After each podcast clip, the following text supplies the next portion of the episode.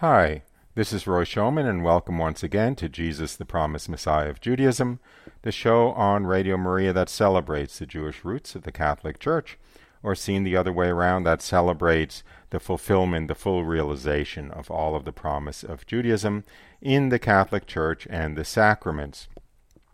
Uh, if you were listening a couple of weeks ago, you might have heard an interview with a British poetess and convert from hardcore atheism, Sally Read, who was on the show to, in part, talk about her newest book, which is called The Annunciation, which is a sort of a catechesis about the Catholic faith that she originally developed for her for her uh, daughter at the time of her daughter's first communion. The full title is Annunciation: A Call to Faith in a Broken World and it's published by Ignatius Press. And on that show, you can hear Sally Read talking about that book. But she was on a couple of years ago to give her witness testimony, which she did not give a couple of weeks ago, since that was not the purpose of that appearance, and also because she had already done so on an earlier show. But I got a lot of positive feedback about her participation in the show a couple of weeks ago, and I thought it would be worthwhile to replay her the the first her first appearance on Jesus the Promised Messiah of Judaism, in which she tells her very beautiful and moving witness testimony, conversion story, from being a very hardcore, secular, fallen, atheist young woman to being very passionately Catholic. So that's what I am doing today. So, in a moment or two, I will turn to the recording of that show, which originally aired in 2015, October 17th, 2015. And uh, because of the nature of the show, we will not be taking any calls today, uh, but just using the time to uh, listen to her witness testimony, which I'm sure you'll enjoy. So, with that, we will go to the earlier show and I will come back to just wrap up um, at, after the end of her witness testimony. So, again, I hope you enjoy it. Here's Sally Read.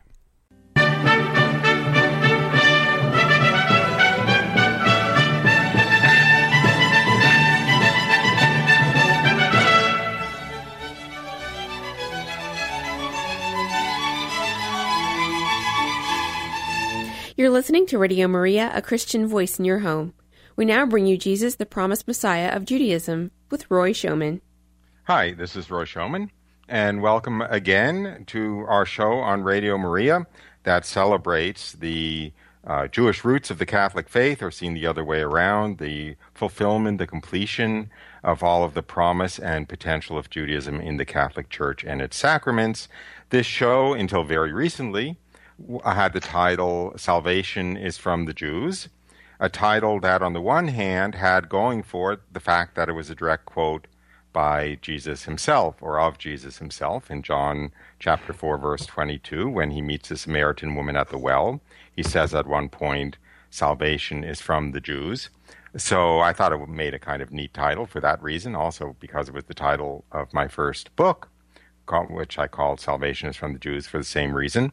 But it had the slight danger that somebody who didn't see it in the context might think it meant that um, uh, you had to be Jewish to be saved, which of course would be a horrible misunderstanding. So we changed the title to Jesus, the Promised Messiah of Judaism, again to try to show the continuity, the fact that Judaism and the Catholic Church are not two separate religions but really it's one story um, that consists of two phases. The first phase to prepare for the incarnation of the Son of God as a man, uh, and the second phase to uh, propagate the salvation that he brought throughout the whole world, throughout all peoples, through Christianity and through the Catholic Church and its sacraments. So it's really uh, Judaism is, you can think of it as pre messianic Christianity, and Christianity is post messianic Judaism. And so, to try to capture that, uh, at least for now, the title is Jesus, the Promised Messiah of Judaism, because Jesus was the promised Messiah of Judaism, the fulfillment of Judaism. and the turning point which turned Judaism into the Catholic Church and its sacraments.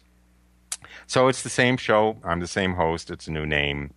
Uh, and the shows are, of course, still up on, uh, archived on the website of Radio Maria if you want to listen to past shows, and also on my website, salvationisfromthejews.com. And before I begin the show proper, let me just um, make a little note that I will be leading a pilgrimage to Israel, God willing, in April everything's been arranged, which will be around Jesus, the promised Messiah of Judaism. It'll be a Catholic pilgrimage in the sense that we will visit all of the um, normal Catholic pilgrimage sites hallowed by the events that took place there during Jesus' life, like the institution of the Eucharist and the multiplication of the loaves and fishes and so forth and so on. But we will also visit some uh, Jewish holy sites and some sites that show the um, typological foreshadowing of Christianity in the Jewish sacraments. So if you're interested in uh, joining me on that pilgrimage, the, there's information on that also on the homepage of my website, salvationisfromthejews.com. Now, if you're a regular listener to the show, you know that one of my absolutely favorite things to do on the show is to have on a guest who is another grateful uh, recent entrant into the Catholic Church, sometimes from Judaism, sometimes from uh, Protestantism, sometimes from atheism, to tell their witness testimony. And um, I, the problem, the only problem one has being born and raised a faithful Christian or Catholic, is that you have nothing to compare it to. You have nothing to contrast it to. And very often, God has not had to work miraculously in your life to bring you where you are, although often He does anyway. But in the case of people who come in from radically different backgrounds, very typically, God is sort of forced to show His hand a little bit more dramatically. And therefore, these stories very often um, are very faith building because they actually God was forced to use miracles or certainly uh, extraordinary experiences of consciousness and so forth in order to break through the wall of um, disbelief. So, in that light, I have invited on the show a, uh, a new, very new entrant into the Catholic Church uh, who came from an atheist background. I won't uh, presume to begin to tell her story, but I think uh, that would be more appropriate for her to do. So, are you there, Sally? I'm here, yes. The reason I, I know about Sally is that she wrote her witness testimony in a very, very beautiful book. And uh, the proof that it is an extraordinary book is that it was accepted for publication by Ignatius Press, which is always a miracle. and it's it's uh, it's a very extraordinary book frankly, both in the story it tells and also in the uh, spirit in which it is written and in the spirit in which this story is told and the language in which the story is told because I'm, I'm babbling, but Sally also is a quite accomplished poetess, and I think that kind of comes across in her description of her journey. Anyway, yeah. back to you. Okay, well, you know, it's true. I, I was an atheist, and um, in the sense that I was really raised in a very atheist family. And I think, um, you know, in the secular world these days, um, people are often, well, especially in Britain, where, where, I'm from, people are brought up outside of faith. Um, but that's not the same as being brought up as an atheist, because I think a lot of people in Britain are brought up outside of faith, but they have a kind of a wishy-washy notion that if they, you know, if they need God or they need a God, you know, they're there somewhere at some point, or God is what I can make him, or there is something out there. And I was brought up in a very rigorous, um, almost sort of intellectual atheism, where you know my father, as my father in particular, you know, really taught us that religion was ev- evil and bogus. Um, you know, some of his allegations, you know, about stupidity in religion, you know, are, are, they're self-evident in the world. Um, and as a child, I was brought up, you know, to know Karl Marx and to um, uh, I you know, quickly read Christopher Hitchens, etc., etc. So I really was a, an atheist, um, and I had I was inquiring about religion in the sense that uh, I sensed from a very early age that if, if a person was religious, then life was easier. Um, but no matter how tough things got as a young woman, and when I was a psychiatric nurse in London, um, no matter how low I became when I lost my father, um, no matter how black, and even at times when I thought, you know, if only I could believe in God, it never happened.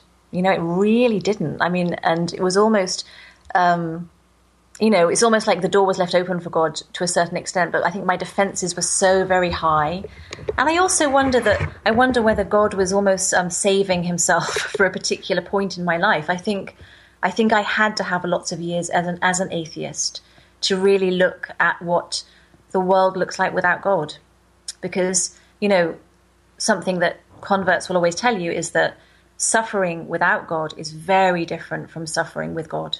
There's just no question. Um, you know, it's such a misconception that my family have that they think that religious people um, believe that suffering is taken away with God, and that's just not true. You still suffer, but the suffering is completely transformed. It has meaning, it has beauty, and it has dignity. It's something that you do with Christ. It's it's very different. Um, so, so yes, kind of the atheist to the believer um, has been an enormous, enormous grace for me. Well, let me ask you a question, but I'm also inviting you to tell me uh, in the future, please shut up, Roy, and don't interrupt me with questions. so it's up to you. um, but for the moment, I'll try this one, which is um, uh, just give us a little bit of a picture of what the picture of Christians and people who believed in Christianity was when you were growing up. I mean, did you think they were yeah. like stupid, naive, well meaning fools or, or what? Yeah, absolutely. I mean, especially because I'm from Britain, where the Anglican Church um, was, I'm not sure about now, but it was the kind of main church as I was growing up. And Anglicans, you know, in my house, were seen largely as grinning idiots, you know, just well meaning, but very vapid and very intellectually void. Um, the Catholic Church, I hardly dare tell you, you know, is really, you know.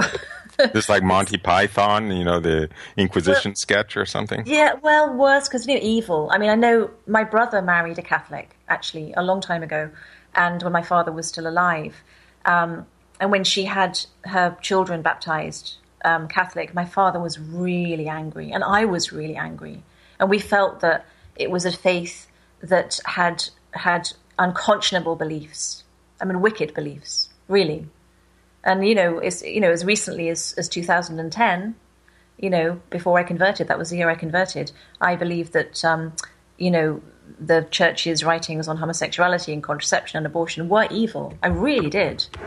And and again, I think I think that gives a person another perspective because when I when I talk to a person who's who's pro-choice, who believes in abortion, who's otherwise a good person, you know, a, a sound moral person, I don't perhaps judge them as perhaps others might because I remember very clearly how I thought you know and i and i know that i wasn't i wasn't rotten i was misguided i was very misguided And I think that there are, you know, even politicians out there who they think that they're thinking, they think that they're believing and doing the right thing for women, especially male politicians. I think that they, um, they think that they're doing women a favor and they can't see that they're not.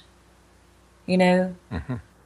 So it's interesting how you, it's good, you know, I, part of the reason I wrote the book so soon, because I, I did wonder whether to, to write it, um, I wanted to be at that point in my conversion because I still consider myself, of course, converting, as we all are. Um, I wanted to be at that point where I could look back and and remember things vividly, how I felt as an atheist and how I thought, and and also have the excitement and, and the conviction of being a Catholic at the same time. Because I don't know in 10 years' time or 20 years' time whether I'll forget what being an atheist was like. Well, that's a good reason to tell your witness testimony frequently because it keeps it fresh in your mind. Yeah. yeah. I'm, I'm, I'm, say that not literally joking. I, I find um, it's very. I'm always very grateful when I give my witness testimony because it brings back the um, the reality of the world that I was in, you know, before my conversion, which yeah. um, actually reminds me of a. I don't want to say one of my favorite quotes from your book, but certainly a, a, a quote that stuck in my memory. which I don't know what you were, perhaps late 20s. Uh, and the quote is, This is hell, I'm in hell. Mm, yeah. um, yeah. Can you talk a little bit about, because this goes back to, you know, what you were saying. And I, again, I think I, one of the frustrations I have dealing with um, faithful cradle Catholics who are always faithful is the way they feel like it doesn't really matter. You know, you can be happy this way, you can be happy that way, and it really does matter. And and you really can't be happy without God, and you can't. You, as you mentioned already, you have no place to go with suffering. You have no place to go with um, the frustrations of life and the failures of life and so forth. If you have no bigger context to understand where they're coming from, that they do have meaning, and that somehow it's all a, a woven pattern by a loving God. So I'm talking instead of you, but so what's this? This is hell business. Yeah, well, you know, I, I, think one of the very important things for me and why I think God, you know, wanted me to go through those years um, was that, you know, the, the personal circumstances are kind of almost um, not important, but I was going through, you know, a very, very difficult time. And um, of course, if God isn't there, or if you can't recognize that God might be there, then you are in hell. You know, you really are. And and I, I quickly saw the flip side of that when I converted. You know, years later, and um, and I would pray after communion. I I got the same sense of this is heaven in the sense that you know you you can't know the full reality, but you get this tiny glimpse of what heaven might mean. And um, and to me, that's what that's why I know that there's a hell and I know that there's a heaven because I have had um, I have had these tiny intimations of what it would be like to be in hell or to be in heaven. So to me, they're very very real. It's it's almost like a continuum. You know, after you die, you're kind of you're, you're in that place where there is no God, or you know you're you're you're traveling towards Him, or you're very near to Him. Yeah, so you're held in an embrace of love with Him. Yeah, exactly. If everything goes right. Yeah, and I think so, people. Sorry. Go ahead. Well, no, I think people. You know, because it, it's funny because um, actually tomorrow morning I start teaching catechism, so I'd like to ask everybody listening to say a little prayer for me because I'm teaching eight-year-olds, and um, I already had a mother stop me in the street and say, you know, what will you say to them about hell? You, you know, you won't tell them there's a hell, surely, you know, and um, you know, it's such a shame that that people can't recognise that of course there's hell and there's nothing wrong with children knowing that because it's so easy to escape from hell. You know it's so easy to to run towards towards god. And hell is such a reality. Yeah. Yeah. So what happened? What ruined well, this nice atheist british girl? Yeah well it was yeah it was a strange thing. I mean i was i was 39 and i was a mother and married and living near rome. And um, I was I'd, I'd, published a couple of books of poetry, but I was actually beginning a project with um, with a doctor in London who I'd worked with because I used to be a nurse a long time ago, and we were writing a book about women's sexuality, and it was supposed to be very edgy and cover everything under the sun, um, you know, contraception, abortion, sex, the whole lot. And she was going to do the physiology, and I was going to do the social, cultural, historical aspect and talk to lots of different women. And to kind of put this in context, um, we live very near to Rome, and my daughter had just begun preschool at a convent run school. And I'd chosen the, this convent run school because it was the best school in town. So, despite the fact it was Catholic, you know, I just wanted my daughter to be happy, and people had said, "Oh, it's it's such a nice school," so she was going there. But at the same time, this was 2010, and that was when the sexual abuse stories were coming out about the church um, you know, in buckets, and it was it was really disturbing. I, I hated the church. Never more had I had I hated the church. Um, and as part of my research for this book about women, I wanted to interview um, a Muslim woman and a Catholic woman and a lesbian woman and a prostitute and you know the whole kind of cross section of women. Um, and I could I could find non-religious women to talk to very very easily but when I came to, to talk to religious women, they they didn't want to talk to me. I had some. I still have got some very very good Catholic friends, and these were American Catholics living near Rome, and our children played together. And when I said to them, you know, can I talk to you about you know sexuality, they would just no, they they wouldn't, uh, which I found very frustrating. Um, and I thought, well, you know, I'll find a nun to talk to. You know, I'll push it further. I'll get a nun because Rome is full of nuns. But I didn't know how to find a nun. And, uh, but I knew a priest through a friend of mine, this girl, Christina, who now lives in Boston. And um, this priest was about my age, and everyone said he was really nice and really funny. And I thought, you know, he's probably just just human. He probably knows deep down that the church is vile. You know, I don't know. So I got his email address and I wrote to him and I said, you know, I'm writing a book about women's sexuality, and um, could you find me a nun to talk to, or what's the best way to go about it? And he wrote back, and he said he'd need to think about it but then I, because he was, you know, he was friendly and, and very human. And I suddenly thought, you know, if he is funny and if he is human and if he is intelligent, which he obviously is, then I need to know, you know, what he's doing. Why is he belonging to this, this church that's just disgusting? And I, I just thought, perhaps now is my chance to ask somebody all the questions I've always wanted to ask. You know, it'd be like talking to somebody in the Nazi party, you know, just. Mm-hmm and so I wrote to him and I said, you know, well, while you're thinking it over, can I just ask you some questions? And he said yes. And um, and then I really began, you know, battering him with emails. Um, you know, my big thing was, you know, if you if you were banking and you discovered that your bank had got links to the mafia, wouldn't you just change banks? You know, so now you know about all this abuse in the Catholic Church. Why don't you just change churches? You know, and how can you how can you belong to an institution that, that denies women equal rights, you know, because, because women can't be priests. Um, and the, you know, the list went on and on and on. And what surprised me was that he, you know, he argued back quite vociferously. And we argued and argued and argued by email for you know for quite a long time. We had a cup of tea at one point, which was you know basically okay, and um, we managed to be civil to each other. But it was we were really fighting quite a lot by email. And then I think at a certain point he almost got tired of it and he almost kind of withdrew. And I realized that something else was happening quite apart from the arguments because he wasn't convincing me. I have to say, whatever he was saying, and I don't remember much of it now, it didn't convince me at an intellectual level. But there was something that was happening in my head, and I was becoming more and more um, sort of disturbed and upset, and I couldn't really figure out why and I wasn't sleeping and and I, I, it's really, of course, it's impossible to explain because I think it's something very supernatural.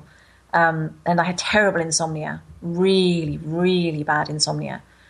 Um, and after a while, I had the first kind of experience, which was the most almost low key experience um, that I had, but it was incredibly important. I was reading something and I suddenly had this um, this insight into the fact that there could be a God. And I, you know, I don't know how to explain that, but you've got to understand that I had already interrogated um, myself and done lots of reading and read about atheism and read about religion, and I had never seen it that it was possible that there could be a God. And I suddenly saw that there could be, and I just remember this incredible feeling of of um, possibility and potential. Um, really odd, really, really odd. It really kind of took the the lid off my head. It was it was amazing, and that was the first kind of step towards um, towards my conversion. But I think what's most interesting is that although I could see that there was a God, I had no peace because it was a faceless God. It was a God without attribute. I had no way of knowing if it was a good God you know why why would it be a good god you know? Because there was still so much suffering in the world. I had no i had no theological background. I, I was not catechized. You know I, I still didn't believe in, in jesus christ as son of god. So i had no peace. I just i could just see that there was something and it was something i had to pursue.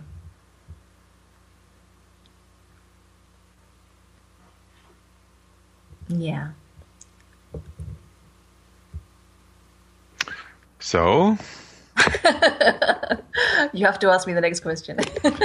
How did you pursue it?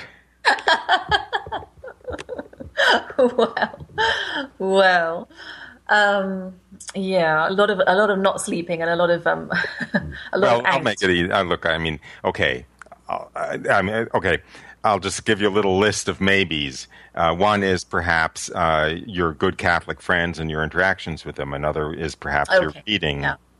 Okay, okay. Well, at that point, this is why I think you know it's, it's a very supernatural story. It- It's actually very interior because at that point, no, the friends know, and and Christina, my good friend, she I did tell her, but she was brilliant.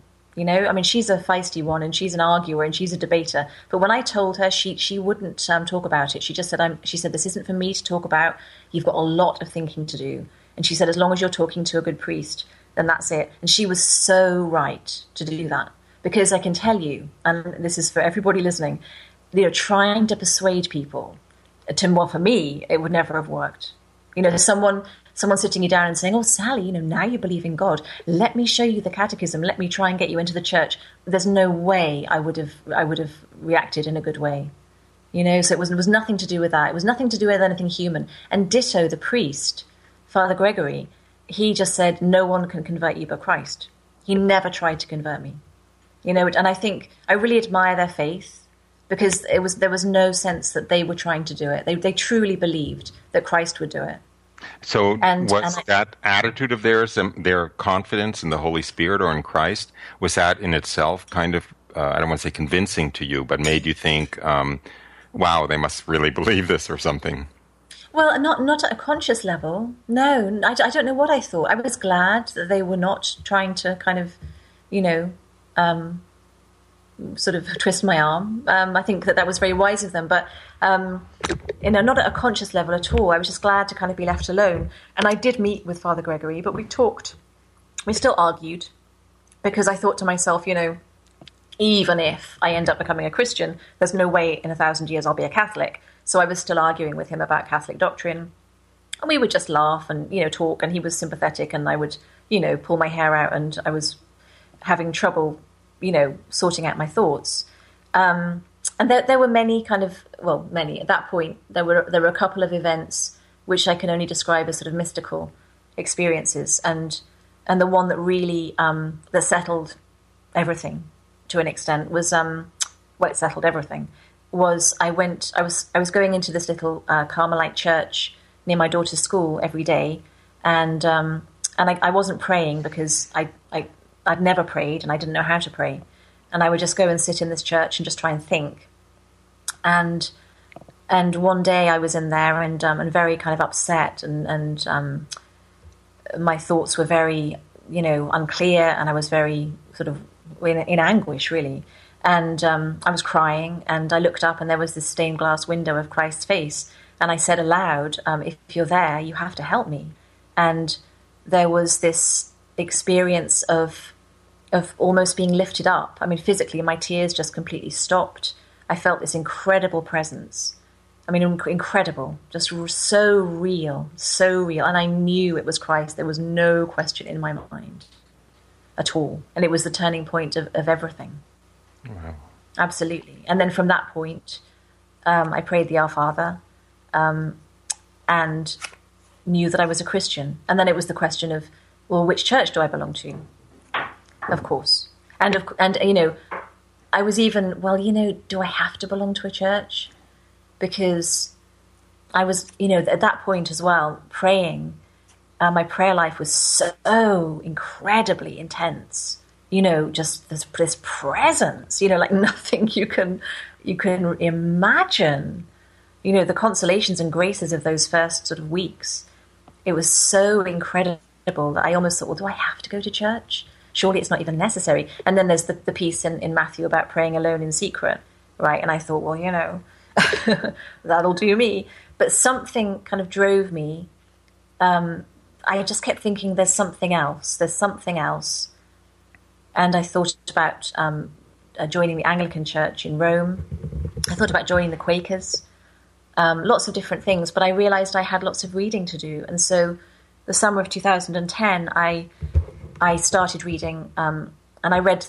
I, I didn't want to read anything about something. I wanted to read the original texts. So I read the Gospels and I read, um, you know, St. Augustine and Thomas Aquinas, you know, the absolute, even though it was hard. I mean, Thomas Aquinas was, you know, incredibly hard. Um, I wanted to read stuff that was absolutely from the fundament of the church. And so at the beginning of that summer, I was still very kind of anti Catholic. But by the end of the summer, I realized almost, you know, you know, again, no one told me this. I, I didn't, I didn't, I knew about the Eucharist and, and I knew about transubstantiation and I believed it. I could see that that was the case. It was really odd. I, I just knew that was the case. And I, I didn't yet know about the tabernacle and, and the host being in the tabernacle. It sounds crazy, but I, you know, why would I know? And, um, but I kind of knew that there was something in Catholic churches that wasn't in any, any other church. And I, and I just knew I had to get close to it. And so by the end of that summer, I just knew that if I wanted to be close to Christ, I had to be Catholic. There was just no other way because to me, I'm you know I'm still you know this is the way I am. I'm completely Eucharistic. I, you know I have to be close to Christ, and to me, the greatest gift that we have is communion. And you know, just the idea of going to a church where that wasn't there, I, I would find that you know very difficult. At what point? This may be an unanswerable question, but at what point did you make the connection between the Eucharist and the real presence of Christ? Well, I, th- I think it was it was that summer when I um, I was in London actually, and I was looking for a church to go to, and I knew it had to be a Catholic church. So it sounds kind of strange because I, I didn't know about the tabernacle, but I knew that I knew I could sense this presence in a Catholic church. It's hard to remember actually when I figured out that the real presence. Well, let me ask it a different way then, uh, which is how come you didn't weren't dying to receive the Eucharist if you made that equation had already made that equation wouldn't you want to receive well, I, communion yeah i did it slid over it slid over to that very quickly because I, I, was already making a spiritual communion that summer so yeah quickly it became like you know i have to receive and that that was why i was in such a hurry to convert because um, I, I, I, emailed the priest in, in the march of 2010 mm-hmm. and by december i was a catholic in, in December I became Catholic. So you see, it was very quick, and the the rush for me was that I really wanted to receive communion. I just I just couldn't bear to be at the mass any longer and not be able to do that. Wow. Yeah. So that, um, that's the other thing they're teaching. Sorry, go on. Go ahead. It's oh, your show. teaching teaching catechism. Oh, you broke up slightly. What did you say? I said it's your show. go ahead. Okay. well, you know, teaching catechism, which is on my my mind, as you can tell. Um, you know, because I'm teaching Italian children, because I still live near Rome. You know, I want to be able to tell them, you know, because to them, there, there are Catholic churches everywhere, and, and they're just they do kind of take it for granted, and you know, it's not to be taken for granted. Because you know, I, I grew up in a country where the churches are mostly Protestant, and there's a very different vibe walking into a Protestant church. There really is. Yeah, so. and this is the thing I think you know we the people overlook is that the sacraments, you know, they're so important. They're so incredibly important. You know, they're, they're, God's way of reaching down to us. And I think the problem we have now is that we've we just we take them so much for granted. Uh, yeah, that, well, that's why I do what I do is because that's the danger of being a cradle Catholic is is kind of being oblivious to the um, unique role of the Catholic Church, and that unique role is defined largely around the sacraments. Whenever I'm doing, um, I don't want to call it apologetics, but whenever you know I'm dealing with you know somebody who's Jewish or Protestant and is full of um, I'm, I attempt to say I'm, I don't know if I'm allowed to say legitimate criticism of the Catholic Church, but certainly legitimate criticism of behavior of individuals who purport to represent the Catholic Church. Mm-hmm. Um, and they say like what people said to you, you know, sort of how can you know how can you root for this team essentially how can you align yourself you know with this institution where there's all this evil being done um, what i always fall back on is the sacraments because the sacraments are the supernatural mechanism which god provided for humanity to provide the greatest possible intimacy between god and man between birth and death it's very simple, and mm-hmm. and those sacraments require the uh, apostolic succession. They require essentially the Catholic Church. Um, the sacraments are kind of the bedrock. For me, they're the bedrock of apologetics for Catholicism. Yeah, yeah, absolutely. Yeah, and I, I think you know the Catholic Church, you know, is made up of human beings, as you know, and people make mistakes and people do terrible things, but I'm always so glad that we have the Catholic Church, we have the magisterium, and we have tradition, because I think we, you know we're very lucky to have that. I think religion goes awry when we get away from that. You know, when there when there aren't those things, those unchanging truths, and those the, that safeguarding. I think that's a big problem. Yeah, there has to be authority in order to yeah, to have exactly. that assured con- continuity. But since we're kind of talking about sacraments, um, I, I, do like putting my guests on the spots, and I'm going to put you on the spot. Um, tell me, I, I, guess I'll just go through them sort of one by one. First of all, I, I, don't know enough about your history. Had you been baptized before you were brought into the Catholic Church? Yeah, ironically, I was, and I'll tell you why. Um, because in, in Britain, when I was born, um, it was still a country that was, um, you know, a, a, bit religious, and people had to be baptized to do things like go into teacher training.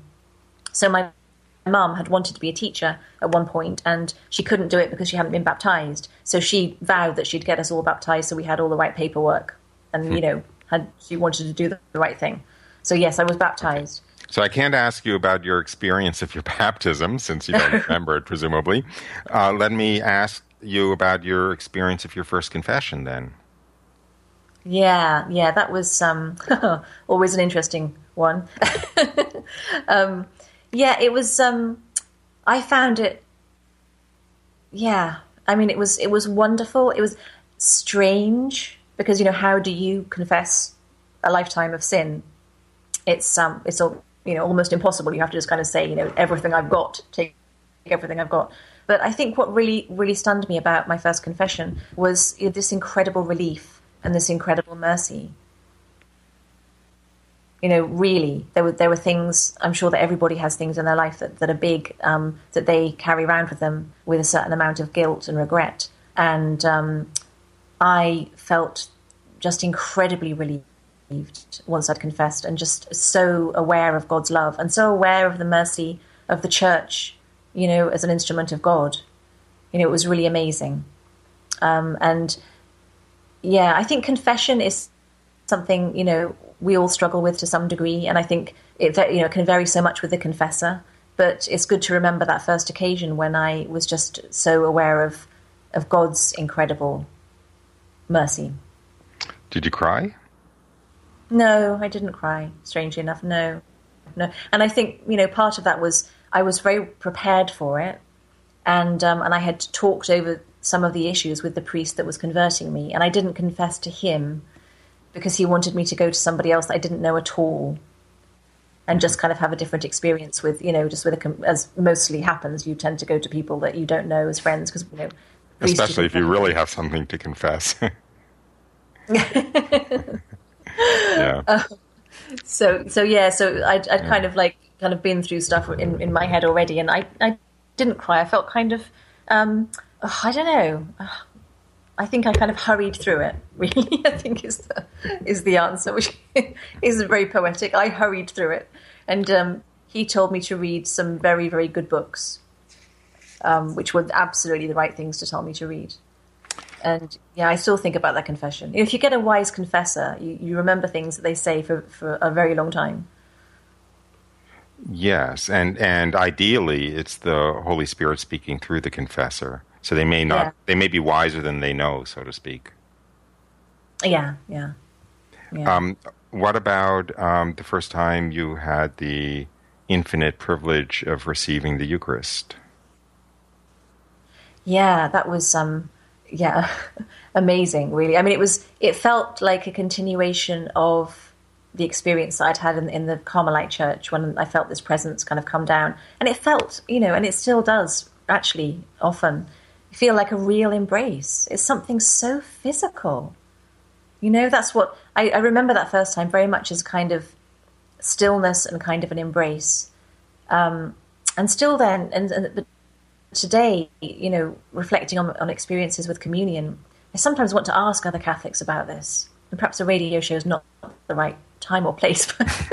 But, you know, I just to, you know, I find it very physical. It's so it never, never ceases to amaze me. I mean, not not every time, but um, it's something that affects your heart. You know, your blood. It's it's everything, isn't it? So, yeah.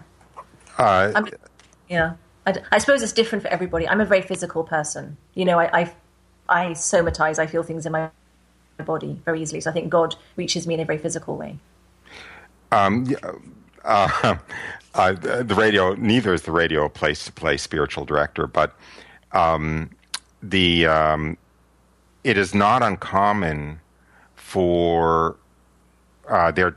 Oh gosh, this sounds kind of creepy, but um, you know, all of life is a progressive, um, you know, growing together with God, and there are stages on that progression which are consistent with with spiritual consolation and and a very immediate sense of the presence of God and consolation with the Eucharist and so forth.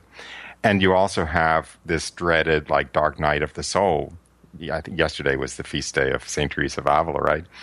Um, so I guess really what I'm saying is that over the course of your life, they'll probably God will lead you through different stages, and it probably won't always be this experience. Yeah, no, I guess that. Because um, I had, I mean, um, well, I'm a convert too, and and um, I would say the hardest part wasn't losing that honeymoon period. The hardest part was misinterpreting the loss of that honeymoon period. To think that I had done something wrong and been rejected by God or something like that. That's actually what made it hard. Um, that was much harder than actual than simply the absence of the intense spiritual consolation. Yeah, yeah. But you're oh, yeah. sure you have real spiritual directors to talk to. Let me read a quote from Herman Cohen, who is another who is a Jewish convert, uh, hero of mine. His his story is in Honey from the Rock, which is another book I wrote of witness testimonies. But um, anyway, he had for all his life he had after his conversion he had tremendous uh, spiritual consolation from the Eucharist. And uh, so I'll just read two sentences from his hymn. Oh Jesus, my love, no greater happiness can exist than that which I experience in loving you in the Eucharist and in receiving you in my poor heart, so rich because of you. What delicious peace, what happiness, what holy joy. Um, and yes, that's that's um,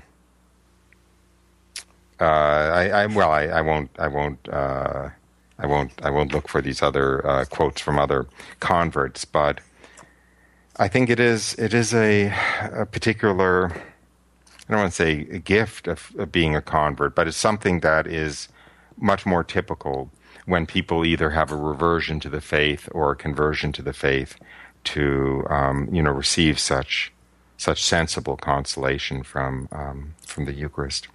Yeah, I'm sure. I mean, I read um, there's a there's a wonderful book called um, "I Love Jesus in the Night" about um, Mother Teresa, and it, you know it's shocking to learn that her dark night lasted for I think I'm right in saying something like 30 years.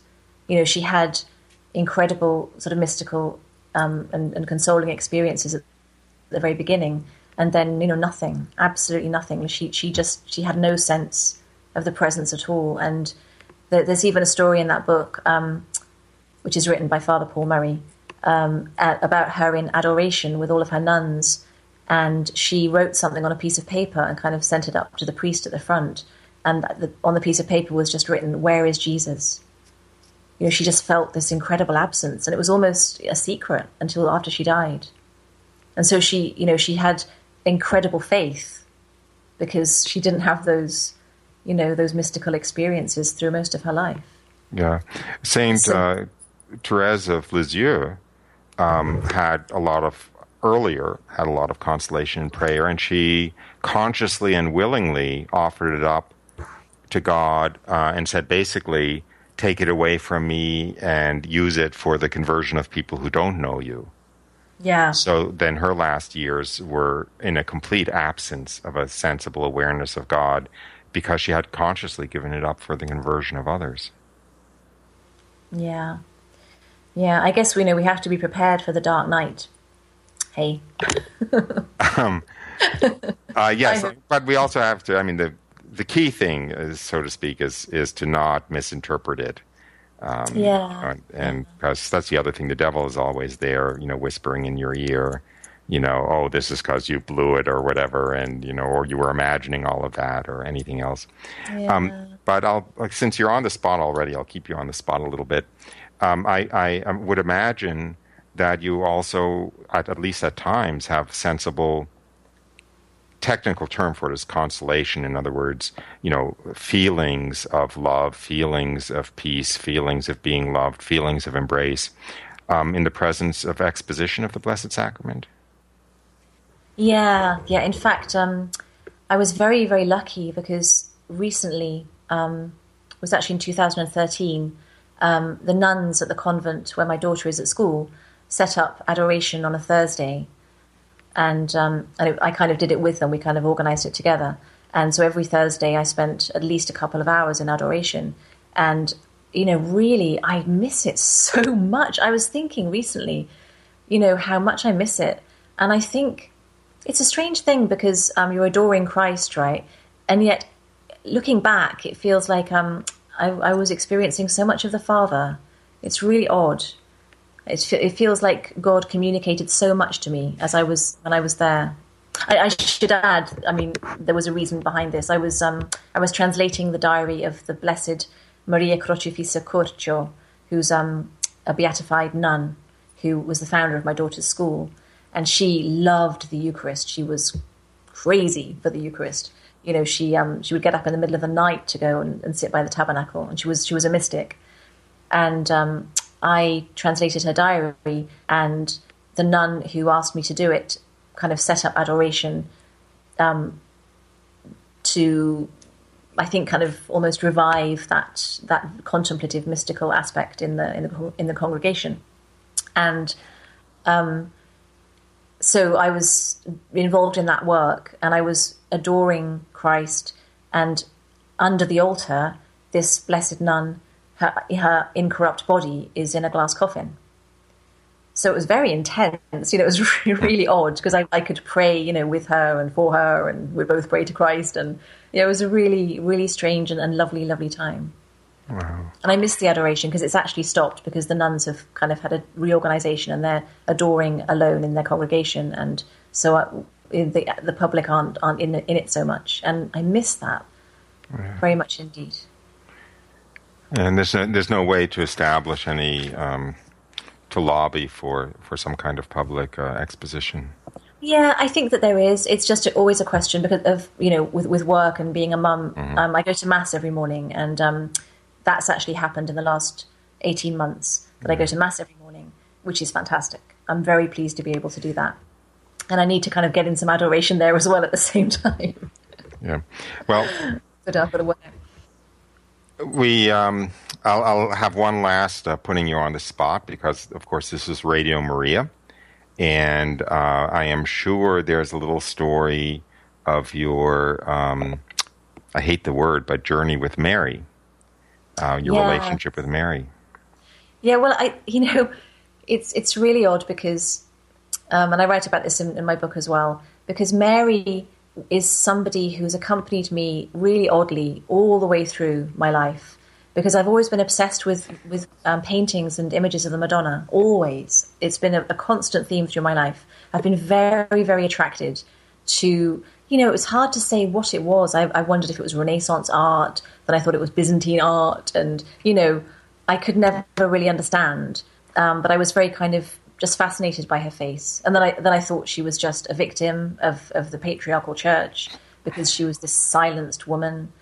Um, and I wrote about Mary as a poet. I wrote poems about the Annunciation, and there were, there was a lot of Madonna type imagery in my poetry. And and yet, through those months of conversion, she was very silent. I wasn't really conscious of Mary. I was so taken up with Christ. You know, I I, I didn't really think about Mary much.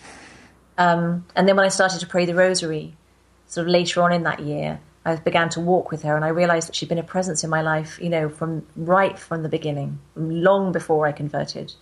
I realized that that kind of co- constant devotion that I had to, to art, I'd, you know, for years as a, as a woman in my twenties, I had a picture of the Madonna in my room, which you know is astounding for an atheist, and my parents could not understand it. They thought it was really odd, and um, I I had no explanation for it. I just I just found her a very comforting presence, and I think that she really kind of led me by the hand and watched over me.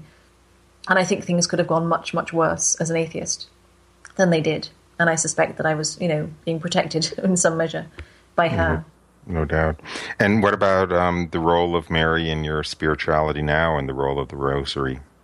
Yeah, well, I pray the rosary every day, and um, it's uh, it's a discipline. I think it's so important because it you know it keeps you focused, and it, and again, it you know it really symbolizes the church in, in general that you know without these prayers and without these things, we we risk drifting into particular areas or focusing on something at, you know, at the expense of something else. And the rosary is just such a good grounding on going through the mysteries and going through everything in a balanced way.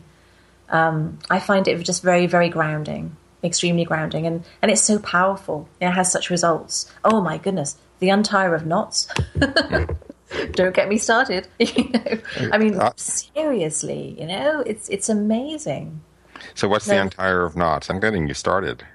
I, you, I know. Well, the, this is the devotion that Francis is particularly um, fond of, and um, well, gosh, I can't remember the whole story in detail, but it's, it's it surrounds a picture that was painted um, hundreds of years ago of Mary um, untying knots in long ribbons, and the idea is that she's untying the knots in our lives, and it particularly relates to marriages and dif- difficulties in marriages, but it doesn't have to be marriages and um, and you do a novena, um, a nine day novena, and each day you focus on Mary untying the knot that you give her.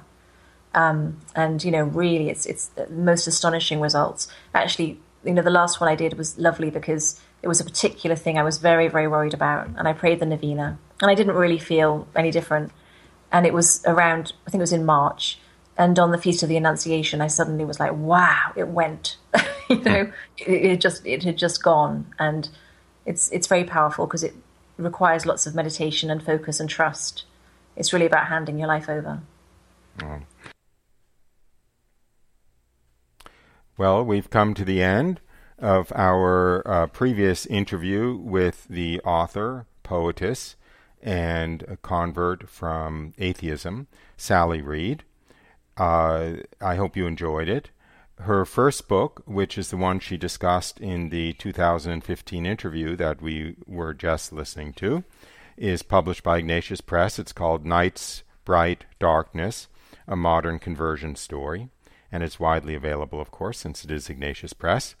And her uh, new book, which is just coming out now from Ignatius Press also, is called Annunciation A Call to Faith in a Broken World and we discussed that book at some length in our recent um, uh, interview program with her about two weeks ago. So it would have been in late July on Radio Maria. I recommend both of them. I have a particular fondness, of course, for witness testimonies slash conversion stories, and her uh, Night's Bright Darkness, her conversion story, is a very, very beautiful example of such. So, anyway, We've come to the end of our time for the show. You're listening to Roy Schoeman on Radio Maria on the show Jesus, the Promised Messiah of Judaism, every uh, week at this time and place. And I hope you join us again next week for Jesus, the Promised Messiah of Judaism on Radio Maria. Bye for now.